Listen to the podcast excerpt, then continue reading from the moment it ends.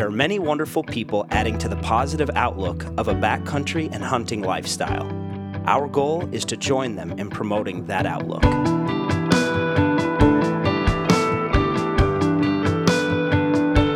Welcome to the Backcountry Dreaming Podcast, where we share stories, tips, and tactics of our outdoor pursuits.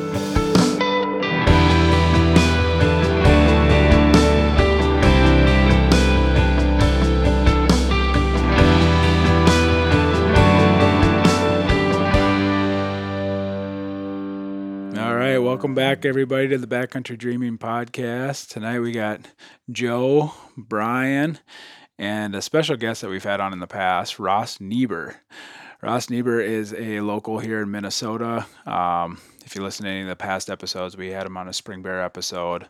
Um, he's done a lot of really neat stuff. We met him through BHA and just kind of some of the other events going on around town. Um, so from here, we're gonna this tonight's is gonna go on a long winding trail, but it's a very good one. Yeah, Um, you'll definitely. be locked in from the start. I'm I'm sure of it. So, but real quick, a little bit of background.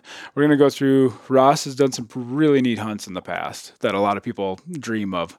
So, Ross, why don't you run through a few of those for us? Well, first, thanks for having me, you guys. I appreciate it. Um, yeah, so I've been pretty fortunate to one, like, have a pretty good network of buddies that I uh, get a chance to hunt with, and and two, they've more than anything have drawn some pretty awesome tags in the past. I've drawn a couple myself, but uh, we, uh, you know, we're the type of group that uh, when somebody's got a you know a good tag, everybody's on board to to help them out and be a part of it. So That's awesome. yeah, I would say the first like really big cool hunt I got to go on was a few years ago in 2014. I uh, had a buddy who drew a mountain goat tag in Montana, um, and you know a couple of us buddies went along with him. I mean, mountain goat is something you obviously don't doing it solo it can be a little sketchy Yeah. at times. So I would think. so yeah, we uh you know, that was the first like really big like like I don't know what you call it, but like really out of the out of the norm. That's really, a special draw tag for like, sure. special hunt. And, Yeah. uh, and I already loved mountain goats and being a part of it and getting to help him do that and you know, just the challenge that comes with goat hunting is awesome. So Yeah. I did that. Uh I had a buddy draw a Shiras moose tag in Montana as well nice. which was a super cool hunt. Yeah. Um, you know, there's not a ton of areas that have Shiras moose, Yeah. um, and we had just an unbelievable week long hunt. Uh, saw a ton of bulls. Almost got charged by a bull. He was he wasn't mad at us. He thought we were we were a lady. yeah, I love her. he was uh, real interested in what we had going on. Uh, so You're putting out the vibe. yeah, yeah, we were, and uh, got exciting. Had him I, at one point. He was like five yards away and about six foot tall, spruce regen. You know that you couldn't run in because it was so thick, and yeah, it was Mm, man. it was pretty wild. But Crazy. and uh, a couple of years ago, I kind of drew my first like hard to draw tag, which is actually a mountain lion tag and a really a difficult to draw like trophy unit in Montana, uh, which happens to be where one of my buddies lives Okay. and he's uh, he's a lion hunter. So uh, I was applying to that specific unit uh, because I wanted to go hunt with him, nice. and That's uh, awesome. and ended up shooting, you know, a real nice lion. And you know, it was like the sixth day of the hunt. It was a it was a hard lion hunt. I think as lion hunts go, the weather wasn't in our favor. Yeah. Mm. Um, we didn't cut a ton of fresh tracks, but uh, you know, I had eight days to hunt, and on day six, we we got lucky and got it done. So Got the sigh of relief. awesome. yeah, That's cool. Yeah, that's So- really cool. All those hunts would be pretty awesome to do. I think Yeah. Shiras moose would be really fun. yeah. I mean, you just like it's just not a lot of those tags floating around. No. Yeah, I was gonna say in the lower 48, there's not much opportunity for that, is there? no, not really. Yeah. You know, and it's not a species that exists somewhere like you can hunt Alaska Yukons or Canadian moose. Right. You know, just you know, if you've got the money in your pocket, you can go do it. right. Yeah. But a right. Shiras moose, there isn't a there isn't a hunt that's not a super hard draw. yeah. Yeah. So Wow. That's cool. Crazy. I, I think that's one that people kind of overlook as like even a possibility, which I think it is extremely rare. All those tags are pretty rare to get. Obviously, the mountain lion probably the easiest out of those. Yeah, probably. But yeah, the mountain goat and the and the moose tag. I can't imagine being Yeah. able to draw something like Yeah. that. It would be pretty sweet. I know we mentioned it before on the podcast what we had about spring bear, but could you share just a little bit what got you inspired to kind of chase some of these animals? Because I remember last time you maybe mentioned about your dad. Yeah. Well, specifically mountain goats. Uh, I grew up with a mountain goat hanging in our house. Uh, Yeah. The year before I was born, my dad went to British Columbia and hunted uh, mountain goats and and Yukon moose. And ever since, you know, being a real little kid, you know, I was enamored with mountain goats just in general. I mean, they're just a pretty awesome animal Yeah. and unique. You know, they're just they really don't have a comparison anywhere in the in North America that's similar. No, And the country they live in is a lot of times there's no other reason to go there. you know. so people just don't even see it. avoiding flood or Right. mountain goat hunting. Yeah, right. So Yeah, and that's and that's not something you see often in somebody's house. Like yeah, No. I've never seen it in somebody. I well, I, I take that back. I have one friend that's got a buddy that has one, but yeah, it's pretty rare to even see that. To grow up around that's got to be pretty cool. And listening Yeah. to stories about it had to be pretty awesome. I imagine. Yeah, for sure. I mean, I remember looking at the photo album he had from the trip. You know, back when you had a 35 millimeter camera and you, That's cool. you know, and took like real composed pictures. Yeah. it's, it's pretty awesome. That's cool. that is cool. So it's always kind of been like the top of my bucket list. Like Yeah. If there was one thing I was going to go all out for at some point in my life, that's what I wanted it to be. So, Yeah. So that kind of brings us into the story that we have you here for, because that Yeah. story is pretty awesome. And we talked about the luck of drawing tags, Right. but this one you had to go another angle. So why don't we get into that a little bit? Yeah. Well, uh, so it all kind of started, I suppose, when I went on that mountain goat hunt in 2014 in Montana, and I, I'd always thought, like my whole life, to get a mountain goat, I was going to have to pay a guide and go, you know, to Alaska or BC or somewhere, and and do it that way. And I, you know, it's not that I had any like problem doing it, but you know, I'd gotten into Western hunting uh, on my own. Um, just figuring it out as I went. Um, and it just felt like, especially after doing a DIY mountain goat hunt with a buddy, like I really felt like the way I wanted to do it. And and I'd been applying for mountain goats, um, but really the chances as a non-resident of ever drawn a mountain goat tag are, you know, you could apply your whole life and never really Yeah. really have a shot at it. So I, and being it was important to me, I was actually uh, sitting with two buddies. Uh, we're actually having a couple beers after a long day of lion hunting in a couple years ago, and we were sitting around kind of talking and the idea of mountain goat hunting. We were talking about hunting mountain goats because all three of us are big into mountain goats, and the idea of the Montana governor's tag came up and it's uh, you know historically has been a pretty reasonable uh, reasonably priced i mean compared to like a guided hunt in bc or alaska it was Sure. it wasn't that far out of the realm of realistic and particularly the added benefit of being able to scout myself you know so really instead of having a seven day mountain goat hunt i could have a 30 day mountain goat hunt Mm-hmm. um, I could have my buddies come along, uh, and you know whether it was scouting or on the hunt itself, and you know, and just do it like I've done everything else. Hunting Yeah. west has been on my own, you know, obviously with usually with the help of some buddies, but Yep. um, just kind of having it be my hunt the way I wanted it to be. So um, that was like winter of 2018, January or so. A year went by, you know, talking with my wife and everything. We decided that 2019 we're going to give it a run. So it was kind of a It's a good wife. I was Yeah. gonna say we can't just glaze over that. That's Yeah, a yeah. pretty good wife. like it's nothing. right. Well, I think she's, you know, she'd known for a long time how important it was Sure. to me, and That's awesome. and uh, and all that. So we, you know, did the research and uh, figured out where we had to go to go get it, and ended up having to go to the SCI banquet in Great Falls, Montana. Hmm. Uh, the same two buddies that were sitting in the basement drinking beer with me that night when we hatched the harebrained idea came with me, and uh, and at the end of the night, I'd written a little bit bigger check than I'd hoped to, but uh, I had a mountain goat tag in my pocket, so Yeah. That's awesome. it's pretty unbelievable. Uh, you know, and the I guess you know the great the good thing about the tag and the way it's administered in Montana is is uh, all but a real small portion of it goes to directly to the FWP.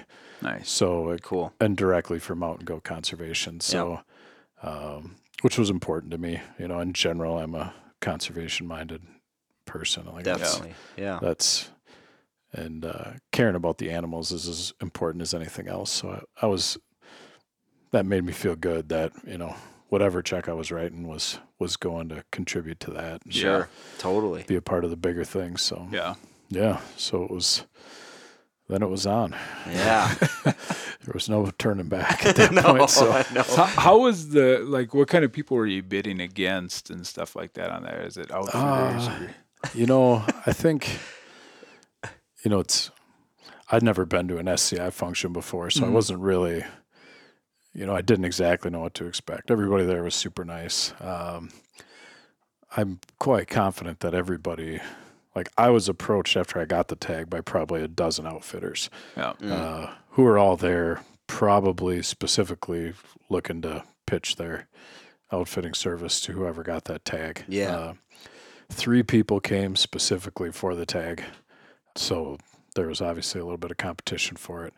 Uh, I didn't talk to either of them. Yeah. One of them was sitting with an outfitter at his table, so I, I had a pretty good idea where he was headed. Yeah. Uh, and I never talked to the other guy, but you know, in general, I mean, I think that's kind of you know, I didn't get a sense that there was a lot of like super hardcore like DIY like Yeah. backcountry Mm-hmm. type dudes there, but yeah, everybody was super nice and Yeah. Oh yeah. yeah, Yeah, you're all there for the same reason in the Yeah. end. So Yeah. yeah. But So, but I will say, uh, being a part of that industry of of guiding people to do to do a hunt like that on your own is that's a lot more incredible than people might realize. That Yeah. you guys did that on your own. That you're like, okay, I got a mountain goat tag, and now me and a couple buddies are gonna do this.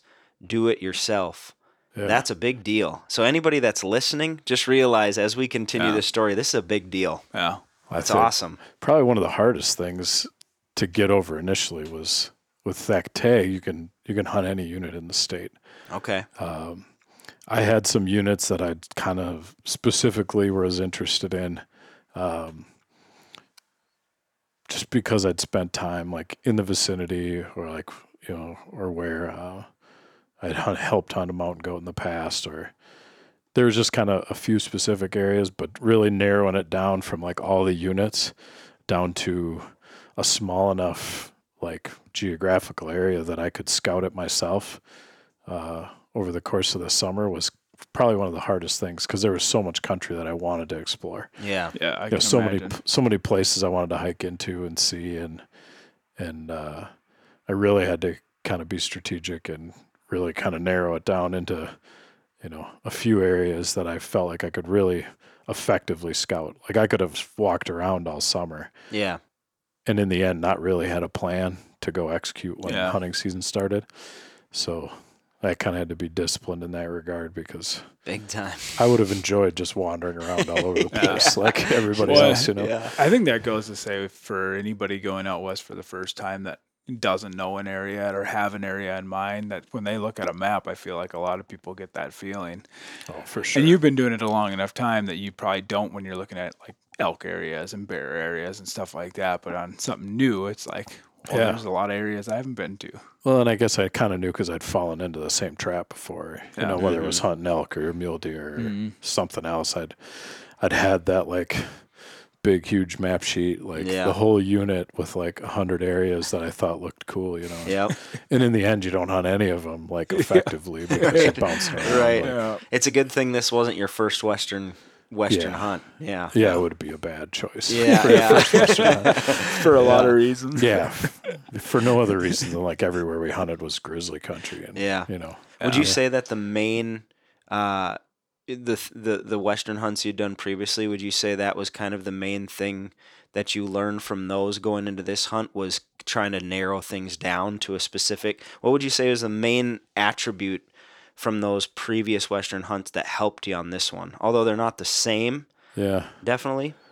I would say like definitely being able to, especially as a non-resident, being able to look at maps and Google Earth and kind of translate that into like reality What in your means. head. Yeah. Totally. Because it's easy to look at like a mountain on Google Earth and be like, ah, that doesn't look so bad. It's easy Right. walking. Like, I mean, and I you could do get that. there and oh yeah, like, oh no, we're not Yeah, going not there. happening. Yeah. so I, you know, it helped to kind of have some of that skill to be able to like sure. look at the map and kind of realize what that meant on the ground, yeah. Yep. Cool. and uh, then be able to turn that into like actual scouting plans. And, Yeah. and putting together like routes that I was going to take, and because you know the time I had to scout was pretty valuable. That's something I think a lot of people overlook. yeah, Planning out like your way in, your way out kind of stuff. Because if you can, if you can go on like your onX app and and map out an area for the easiest ways out, top topographically. yeah. If you're packing an elk out or something like that, it can make a huge difference. when in the summertime when it's hot and you're up on top of a ridge like was one thing about goats is like a lot of times you're not down in like the basins and stuff where you're glad where you're looking for elk and that you're you're up on the ridge line and there's no water you know so just like Yeah. understanding the logistics of like like i melted a lot of snow Yeah. in the summertime you know digging it out of like little shady spots you know so i'd have just to have something to drink Yeah. know?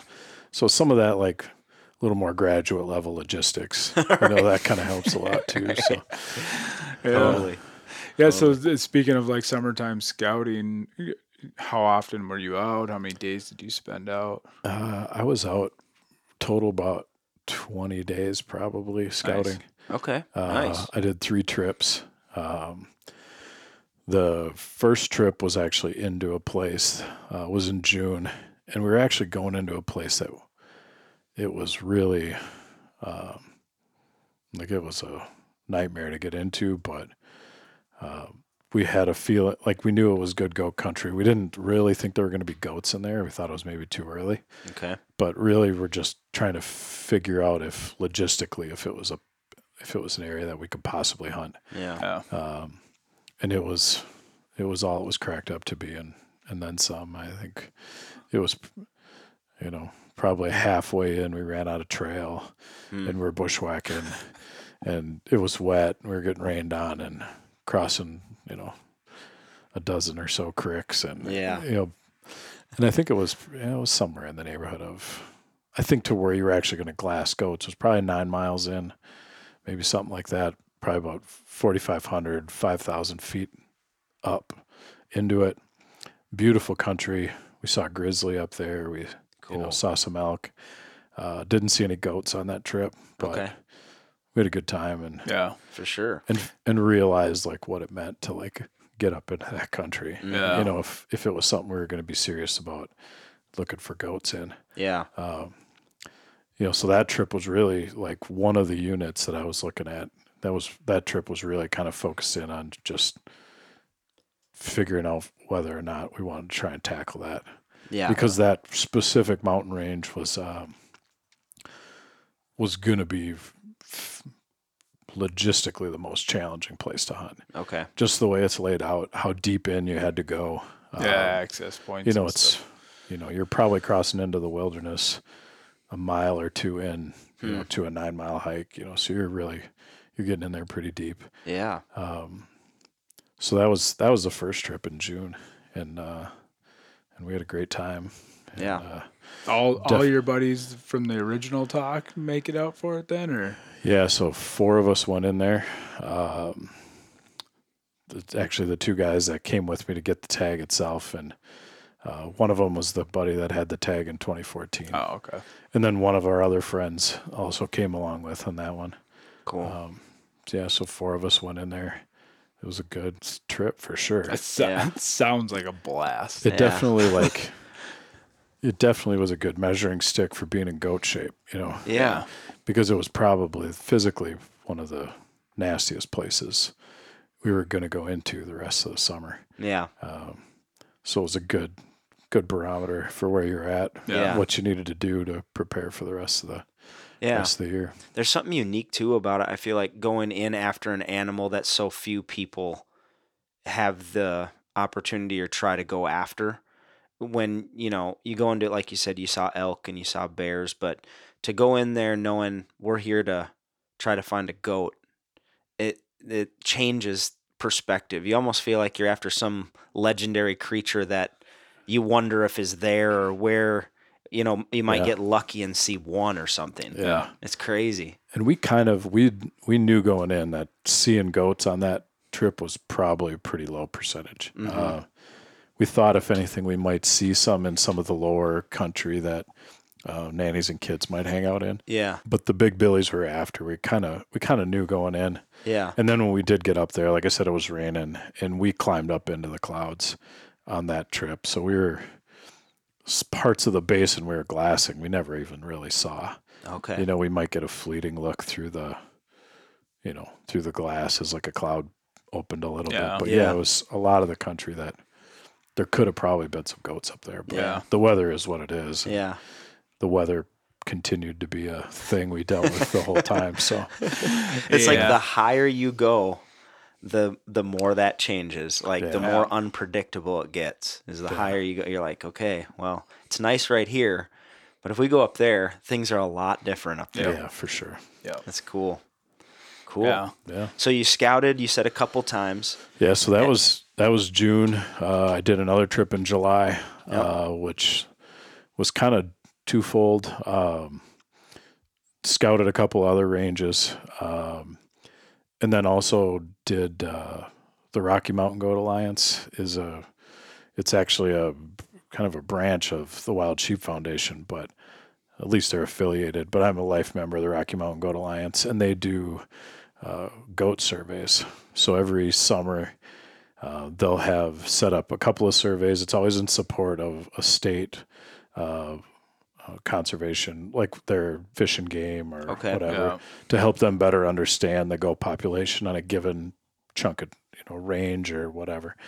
So part of that trip we'd plan to scout, but then also um, participate in the goat survey. So Cool. yeah, so we went up and uh, and did the goat goat count with them, um, which was a lot of fun. That And- sounds like fun. You know, and just counting goats. Like I was kind of scouting anyways because I, Yeah. so I could hunt anywhere there was a unit I could hunt. So yeah. yeah, so we did that, and that was a lot of fun. We saw a bunch of goats, and Nice. and uh, between scouting and doing that, we had a good had a good trip in July, and then August I went back out, and August was really focused in on one unit in particular, um, and I did a thirty plus mile through hike through that range. Um, parked my rental at one trailhead, and then three days later came out a different trailhead and had a buddy pick me up. Okay. Um, and then we did a little more scouting the rest of the weekend, but that was a that was a good trip. That was really like going into the area that we thought was going to be our first, like our plan A for for the hunt. okay. Um, and I probably saw 200 some goats. Nice. Saw some decent billies. That's Um, awesome. It's one of the more heavily higher density of goat population in the state is in that unit. But I did that all did that solo. It was a cool experience Cool. just That's to be cool. up there by myself for three days and saw everything. You know, Nice. bears, elk, mule deer, Cool. mountain goats. It's a lot of fun. Yeah. Well, especially in August too, because the deer are looking pretty sweet in August. and Yeah. so are the- I saw some pretty nice deer and some pretty nice elk. yeah, so that's awesome. I can't Yeah. imagine that seeing 200 goats in three days. Yeah, it was. You know, and pretty- some of That's that's cool. like That's at one to point, I hear. s- yeah, Yeah.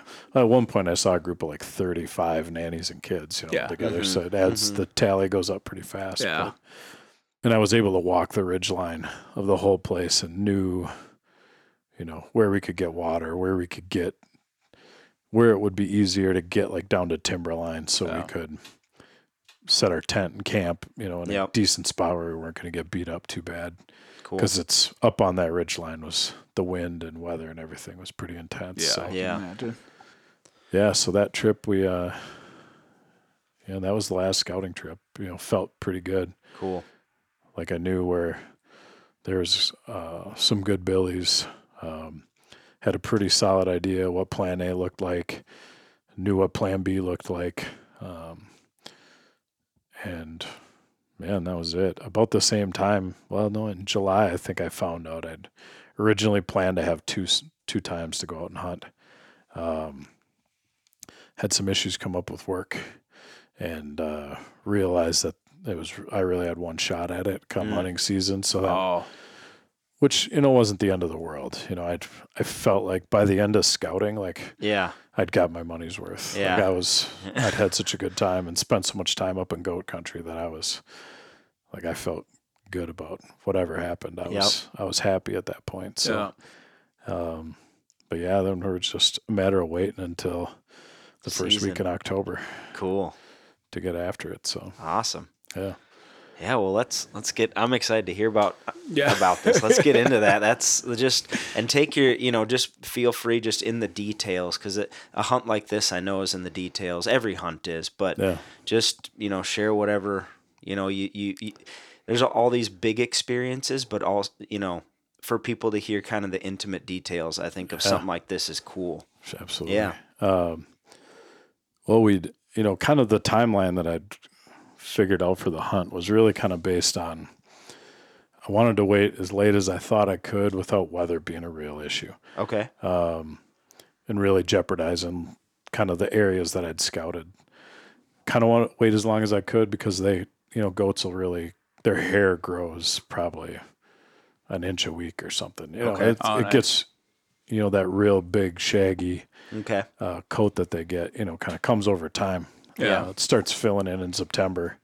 Um, but if you see a goat that's killed the first week of September versus one killed the middle of October or November, it's like a totally different thing. You know, Okay. they probably got five, six inches more hair. So Crazy. yeah. So tried to wait as long as I could. Um, so we went out like I want to say we left out like the last days of September um, to head out. I had several buddies that were coming to join along. Um, some of them that could be there for a couple of days. Some of them that were going to be there the whole time. Um, one of my buddies from Minnesota came out with me, so we drove out, met up with our buddies, and about a week before the hunt, uh, maybe it was even longer than that, we could start to see the weather weather patterns forming, and and it was going to be we were going to have snow for sure. Hmm. Uh, didn't exactly know how much. The forecasts were changing up a ton. The last minute, we thankfully decided to have one of our buddies throw his wall tent in because we thought it was, towards the end we were starting to think like, well, we're not probably even like safely when we get out there. We're probably not really going to be able to start hunting because the weather that was coming in, you know, it just wouldn't probably have been very smart to Yeah. step off from the trailhead Yeah. with what was going on. So we um we got out there, you know, kind of got settled in. There was a few spots we could glass from down lower to try and see up into the area we wanted to hunt. Um, and nothing doing. I mean, it was socked in. Wow. And, you know, where we were looking at goats was probably closer to like nine, between nine and 10,000 feet. Okay. Ceiling was at about six. So Oh. it was just like, we weren't anywhere close to being able to see anything. Oh man. So it was, it was a little bit of a bummer to start with, but that's mountain hunting. You know, Yeah. just, Yeah. For sure. you know, grown accustomed to that, I guess. And so we did the best we could. Um, we got out there on Saturday. Saturday evening, we tried glassing some stuff from down low. Um, Sunday, we got up and said, like, hey, like, there's no point in sitting around here. Uh, we thought maybe our plan B area would seem like the weather wasn't quite so bad there. Okay. Um, so some of us shot up there to see if we could at least lay eyes on some goats. Um, and maybe try and locate some of the billies that I'd found in the summertime. Yeah. So that night we we climbed up onto a ridge up there. Um, we're looking around, uh, and just a tiny break in the clouds, and located one of the big billies from the summertime, and and he was awesome. a, he was a tank billy. He was uh, I'd actually first seen him in July. I had hiked up into that range uh, like the first night I got out on the scouting trip before any of my buddies met up with me and and saw this Billy, um, and that was like that was a pretty big relief, you know, Yeah. to have that. Yeah, I Um, imagine. So we didn't have a ton of time up there. Uh, we bailed off there and said, "Hey, like, that's good. Like, we're seeing something. We know where this Billy is. He wasn't in the exact same spot that I'd seen him in the summertime, but he was pretty close. Um, he'd kind of dropped out of like one real high alpine basin, just down like one little bench into like a slightly lower alpine basin, and uh, but we didn't think he was going anywhere. So Yeah. we're like, okay, we're good. We went back to camp that night, linked back up with the other guys, and you know, so we at least had that bit of good news. Um, Monday we kind of did the same thing. We still couldn't see up into Plan A Yeah. area, and um, so a couple more of us, like same guys from the previous night, and a couple more went up to the spot that we'd uh, been on Sunday. Just figured we might as well be looking at goats Yeah. see what we can see. And I think we had a break in the clouds at like one in the afternoon, and then maybe another one at about five. And both of them were like 10, 20 minutes at Yeah. most. And we, uh, but we saw goats again, relocated the billy.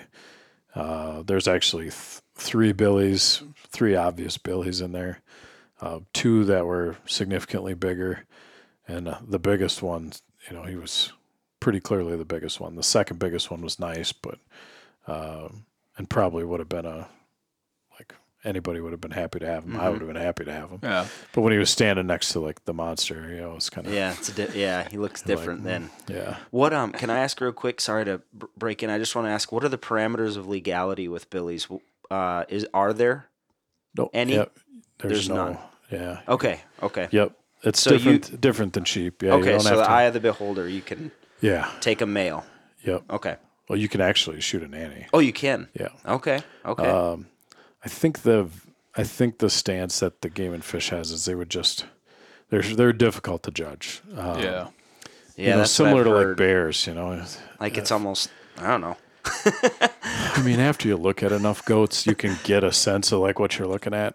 Um, but it, it can be pretty tough, and depending on how much time you put in and everything, I think they probably worry a little bit about, you know, making too many people into violators. or Yeah. Yeah. violators. You know, Or so- people shooting them and then identifying them and leaving Yeah, them kind of right. thing. And yeah.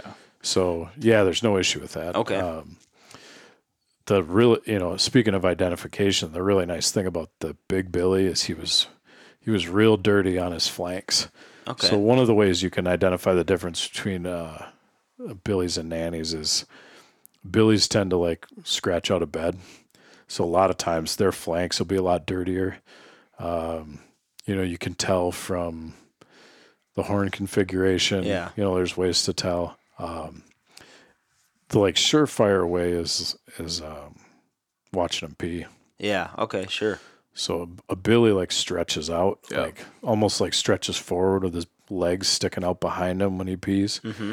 And a nanny squats more like a female dog Okay. uh, when she pees. So and they almost every time they get up out of a bed they pee. So you so you've got that you know to fall back on. yeah. Cool. Um, That's awesome. I've got to watch one Billy pee. yeah.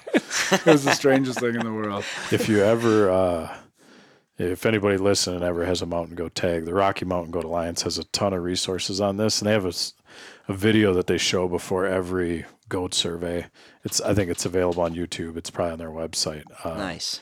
but it's probably one of the better resources i've seen for uh, determining the sex of a mountain goat Cool.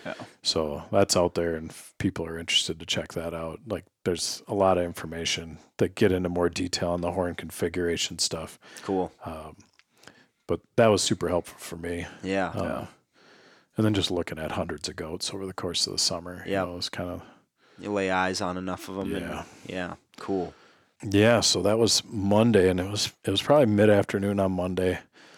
Um, we had kind of decided, like looking at the weather, we were just occasionally, if we climbed up on one of the high spots, we could get a weather report on our phones, and and it became clear that you know we were probably like we weren't going to get up into Plan A probably until Wednesday evening Oh, okay. and you know kind of the last day i had to hunt was um like i don't even know if i could have really hunted saturday morning but like really so kind of what we were down to especially because this was my only opportunity was like go if we were going to go into plan a we'd go in wednesday night uh, hunt thursday would pretty much have to come out thursday night because we would if we weren't on something or didn't have a goat down we were going to go to plan B where we at least had goats located and knew where there was a nice billy to try and do a last ditch and Yep. uh, get something on the ground. So we, so at that point, I just kind of waited out and was like, oh, this just isn't worth it. Like, even these where these goats were at in Plan B was no, it No was no at sh- all. easy. It wasn't going to be easy at all. you know, Yeah. to, to get at these billies. So it's like, well, like I think we just need to call it. So like halfway through the afternoon, uh, a couple of my buddies bailed off the ridge, um, went back to the wall tent, broke camp down because it was like 60, 70 miles away, and uh, and relocated it closer to where we were. Okay. Um, and that evening, you know, we had that break again at about 5 p.m. Uh, saw the big Billy, got some pretty decent video of him.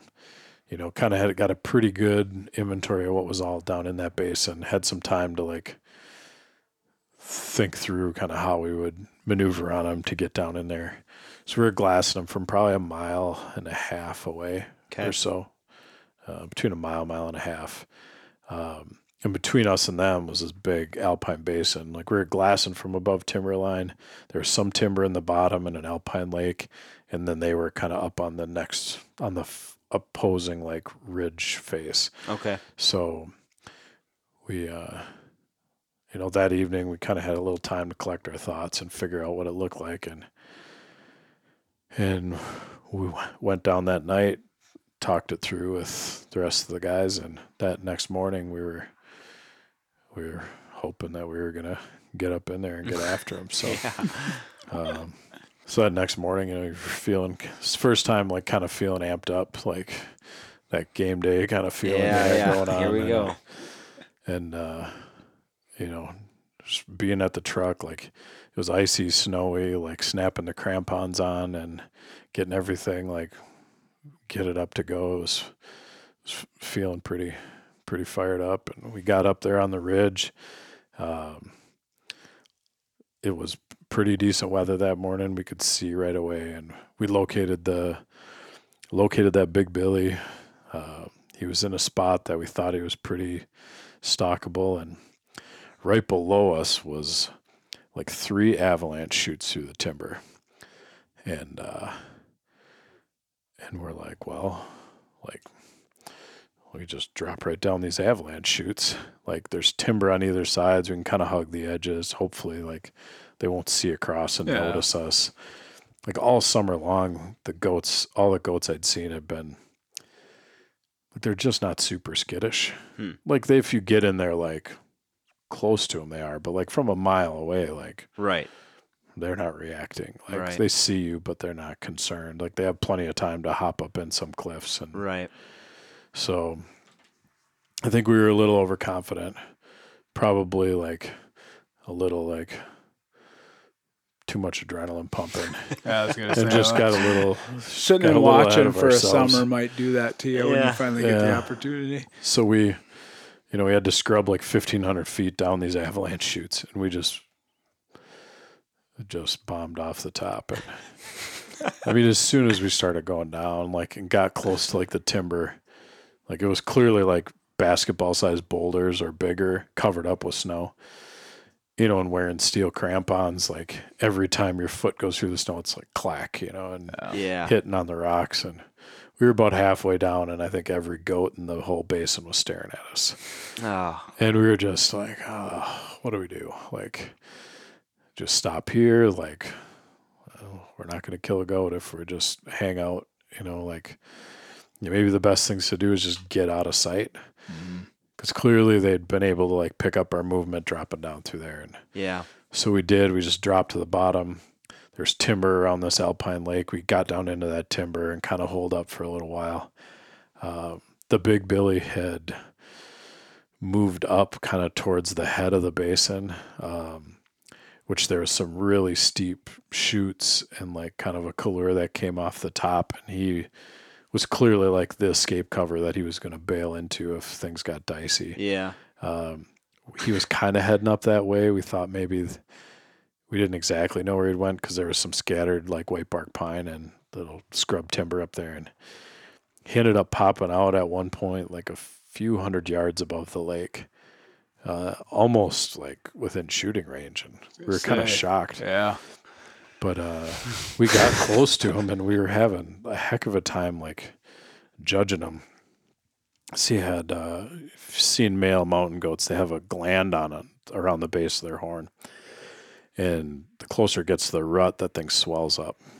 And we're looking at this goat, and probably a combination of his body size and those glands made it really difficult to like figure out what kind of horns are on his head. Yeah. Like sometimes you'd look at them and you're like, they're huge. And sometimes you look at them and you're like, well, I'm not totally sure. We kind of made a move on him when he was in that spot. It was hopeless. Like he knew he knew what, was, up, going on. and uh, so the end of that day was kind of, you know, we were a little bit crestfallen. We had kind of a close to an opportunity on that second biggest Billy. I was I was weighing the options out on that one. Never really ended up having a shot at him, so it didn't really matter. Um, and then, you know, kind of the difficult part of that basin was there was no way back out of it the way we came. So we'd end up that when we dropped down in there that day, one of our one of my buddies stayed on top, so he could drop back down to the rigs and drive all the way out, like basically all the way back out to the highway, and then come back into a different trailhead because we had to walk like that creek all the way out Oh wow. because climbing back up Dang those avalanche chutes, was- Yeah, would Out of the just question. been Yeah. Not That's- reasonable. So, On the crampons, that's something that um, I don't know if everybody really thinks about that or realizes that that when you get into goat hunting, there's a different amount of gear that you have to or should have, especially the later in the season. You get. Alpine gear. Yep. yeah, it's- Crampons and ice axes. That's what safety see a lot. becomes kind of a an issue with that Yeah. stuff and they're definitely worth their weight in gold Yeah. when you're cruising around up in that icy snowy rocky stuff um, Yeah. you know i don't have the big like uh, ice climbing ones with the big toe picks but just you know a good solid set of steel crampons Yeah. makes all the difference in the world Yeah. so that night we hiked out. I think we were all a little beat down, you know, because uh, where we thought it was, these goats were pretty approachable. Just the way they reacted to us when we dropped into that basin, and how quick they were to um, move off and get into some really difficult terrain. Sure. Kind of, I don't know. Like I say, we're maybe a little overconfident, just the way they'd been in the summertime, and felt like it was going to be wasn't going to be that much of a problem but um, we decided that night like well we're best not to go back in there the next day Hmm. um, that billy by the end of the night that big billy was probably 2000 feet above us like he'd gone into full goat mode Yeah. like, up through the cliffs and was hanging way up high and we were like oh like we weren't even sure he was going to come back down. Yeah. Like the rest of the week, we are like, that goat might just be screwed up for the rest of the week. Like Yeah. we maybe need to readjust our, like what our expectations are. It's like he um, was showing you this is how formidable it will be to get me. Yeah. Let me show you where I can go. and where he was, like it was just, like there was physically no possible. It, it wouldn't even have been A question. responsible to shoot him up there because Yeah. I don't know what you'd have, how you would have recovered him. Yeah. Yeah. But, um, so the next day we um, decided to look into another area of that same range that we were in and see if um, we could locate a couple other billies that we'd seen in the summer. And uh, so we split up. Some guys went low. The rest of us, we hiked up basically over the top of the range and uh, came in from the east side of it, climbed up over the crest, walked along the crest, and we're glassing down into the west side of the range. Um, it was a it was a really long, like tough hike for basically no results. We saw some moose. that was about it. It was pretty. Uh, it was cool country. Yeah. and, saw a lot of cool stuff, but uh, no goats. Saw some bears, and that was about it. Uh, so the next night was Thursday, and uh, or the next day was Thursday. We decided we'd go back into that, back to the spot we would uh, screwed all the goats up on Tuesday, and and see what we could do. And so bright and early, we are hiking back up onto that ridge. Yep. Um, it initially didn't look very promising. We could see some nannies and kids. They were in a spot that kind of made us think that maybe some of the goats had moved like around the back side of that ridge into the next drainage. We weren't Mm. just weren't seeing them where we had been seeing them, and uh, a little nervous for a little bit. Um, but we just you know we stayed on the glass and and just happened to catch like we were actually thinking about just dropping down into the basin and being down in there because we thought, well, maybe they they'd already bedded up. Maybe they'll come back in. We can't really stay up here and wait for them to like start moving in the afternoon because the amount of time it's going to take us to get down there, Yeah. especially as slow as we realize we're going to have to go um, in order to be quiet. Like we figured we better get down there and. Uh, but before we took off, I happened to catch some movement through the trees. Instantly, between the size of the glands on the, that Billy's head and the dirty flank that he had, uh, I was pretty confident I was looking at that that big Billy that had been way up high, Yeah. and he'd come back down. Was at like the edge of the timber, within a few hundred yards of that alpine lake, and uh, it was like couldn't be any better. Yeah. Uh, we watched him. He bedded down in the timber with next to kind of an avalanche slide with a younger Billy that we'd been seeing and and I don't know, we it was like meant to be, I guess. Yeah. we, we got our act together. Uh, instead of going through the avalanche chutes this time, we went off like the down the ridge a little bit further and went down through the timber okay. Which was significantly more difficult to get down through. It was just slippery and yeah. a lot harder to get down. It was super, still super steep, and uh, I think it took probably two and a half, three hours to scrub fifteen hundred feet down through there. Ugh. And uh, but we were in the timber the whole time. We stayed quiet because we were going so slow, and Yeah. we were right in the timber next to the lake uh, when we got to the bottom, which was perfect. We kind of moved up to that same spot along the edge of the lake, uh, tucked in the timber to where you could glass across to that far side of the basin, and uh, two of my buddies stayed there, got on, got the glass all set up, and then the other two that were with me, there were five of us uh, there that day, and they came with me. They had cameras and stuff. They videoed. We videoed most of the most of the hunt pretty well. Cool. Yeah. Um, but they came around with me on the stalk. We knew. I mean, we were pretty confident that Billy had moved. Um, he was like backed up against some cliffs that were in the timber. Um, there's no reason why he would have gone anywhere. Uh, at points when we were in the timber descending, we couldn't see him exactly, so it's tough to know for sure. But we felt pretty good. Um, worked around the timber around the side of the lake and just got to where we um, comfortable spot to shoot uh, where we thought they were going to feed out and uh, started waiting and glassing and just letting things play out as they as they would Yeah. and uh, I think we'd been there maybe f- 30 40 minutes uh, and this was it was so pretty early in the day. Like we weren't really anticipating him getting up and moving quite yet, but um, and I was kind of experimenting with different like shooting spots and figuring out where the best rest was going to be, and and looked up and I think about the same time we all kind of saw the young Billy stand up and start moving right to left out into that avalanche slide, and you know I quick got back over to my pack.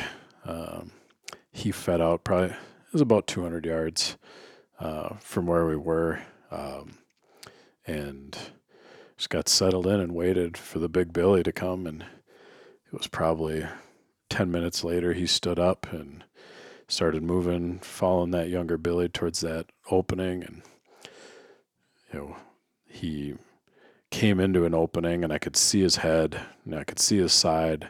At that point, at 200 yards, even like my scope is like goes up to nine power, and I was looking at him through that, and I was like, he's he's big. That's definitely him. Like, there's no question in my mind that I'm looking at the right goat. Yeah.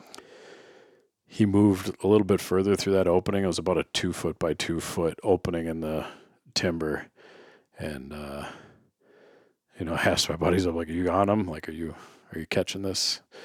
And they're like, well, don't you want to wait for him to get out in the open? And I was like, I've got a two foot by two foot opening in the timber right now.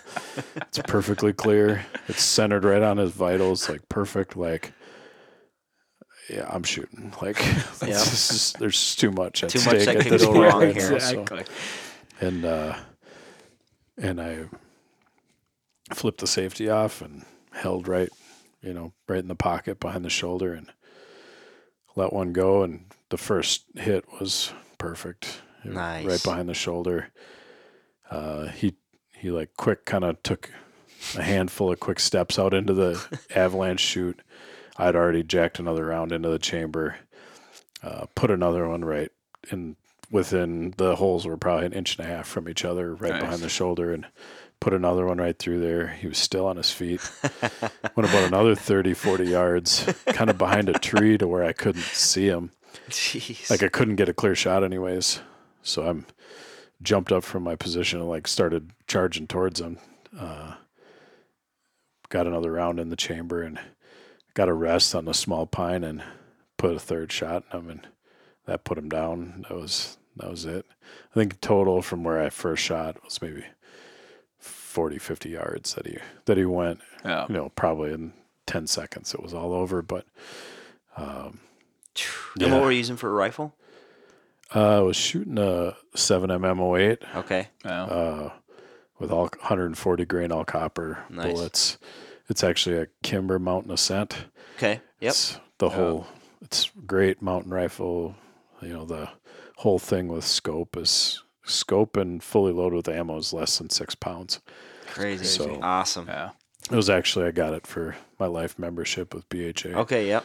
So So how was that feeling when you saw him actually go down and you knew you're like, all right. yeah, it was like like I don't know, like it was one of those feelings I didn't quite almost didn't even know, like shock. Yeah. I think I'd put so much time and effort into the whole thing that you know it was hard to believe that, That it it actually had all come together. Yeah. Uh, you know, my buddies kind of let me just go up to him on my own, and, and I walked up to him, and I and the whole time I was, you know, I was never super concerned about like score or anything. Like it's not like I was dead set on shooting a whatever size Billy. I- Sure. I, wanted to shoot a mature, like nice representative. Yeah. Like, like a so much with a mountain goat is just having that real mature looking kind of horse face on them. Yeah. Yeah. The big, you know, bodies. Goats are kind of almost. It seems to me, anyways, they're kind of different from other animals where they'll gain the majority of their body size they're going to gain in the first few years of life, and then you see like their horns continue to grow. Mm. Or goats are almost seems like you know they've probably grown eighty plus percent of their horn length in the first four years, Okay. but their bodies just seem like they keep growing. Yeah. Like a really big mountain goat is like dwarfs, you know, a less mature goat, just from a body size perspective, more so than horn length. Cool. Um, but yeah, so when I got up to him, just like looking at his face, you know, and the horns and everything. I was just kind of blown away, like how big he was. Yeah.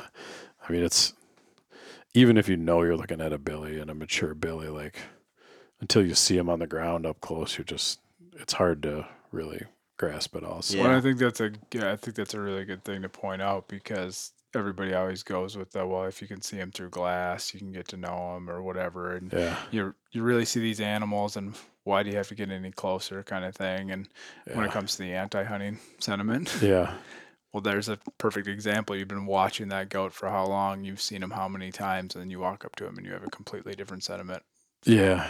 I mean, it was for sure. Like I'd first seen that billy, in, like I said, in July. yeah I saw him again in August. I'd spent a lot of time looking at him. yeah Um, but yeah, just walking up to him was was surreal. Just yeah like it seemed like such a large, long part of my life. I'd been thinking about hunting Yeah. a mountain goat and getting a mountain goat, and then it was There it was. is. Yeah.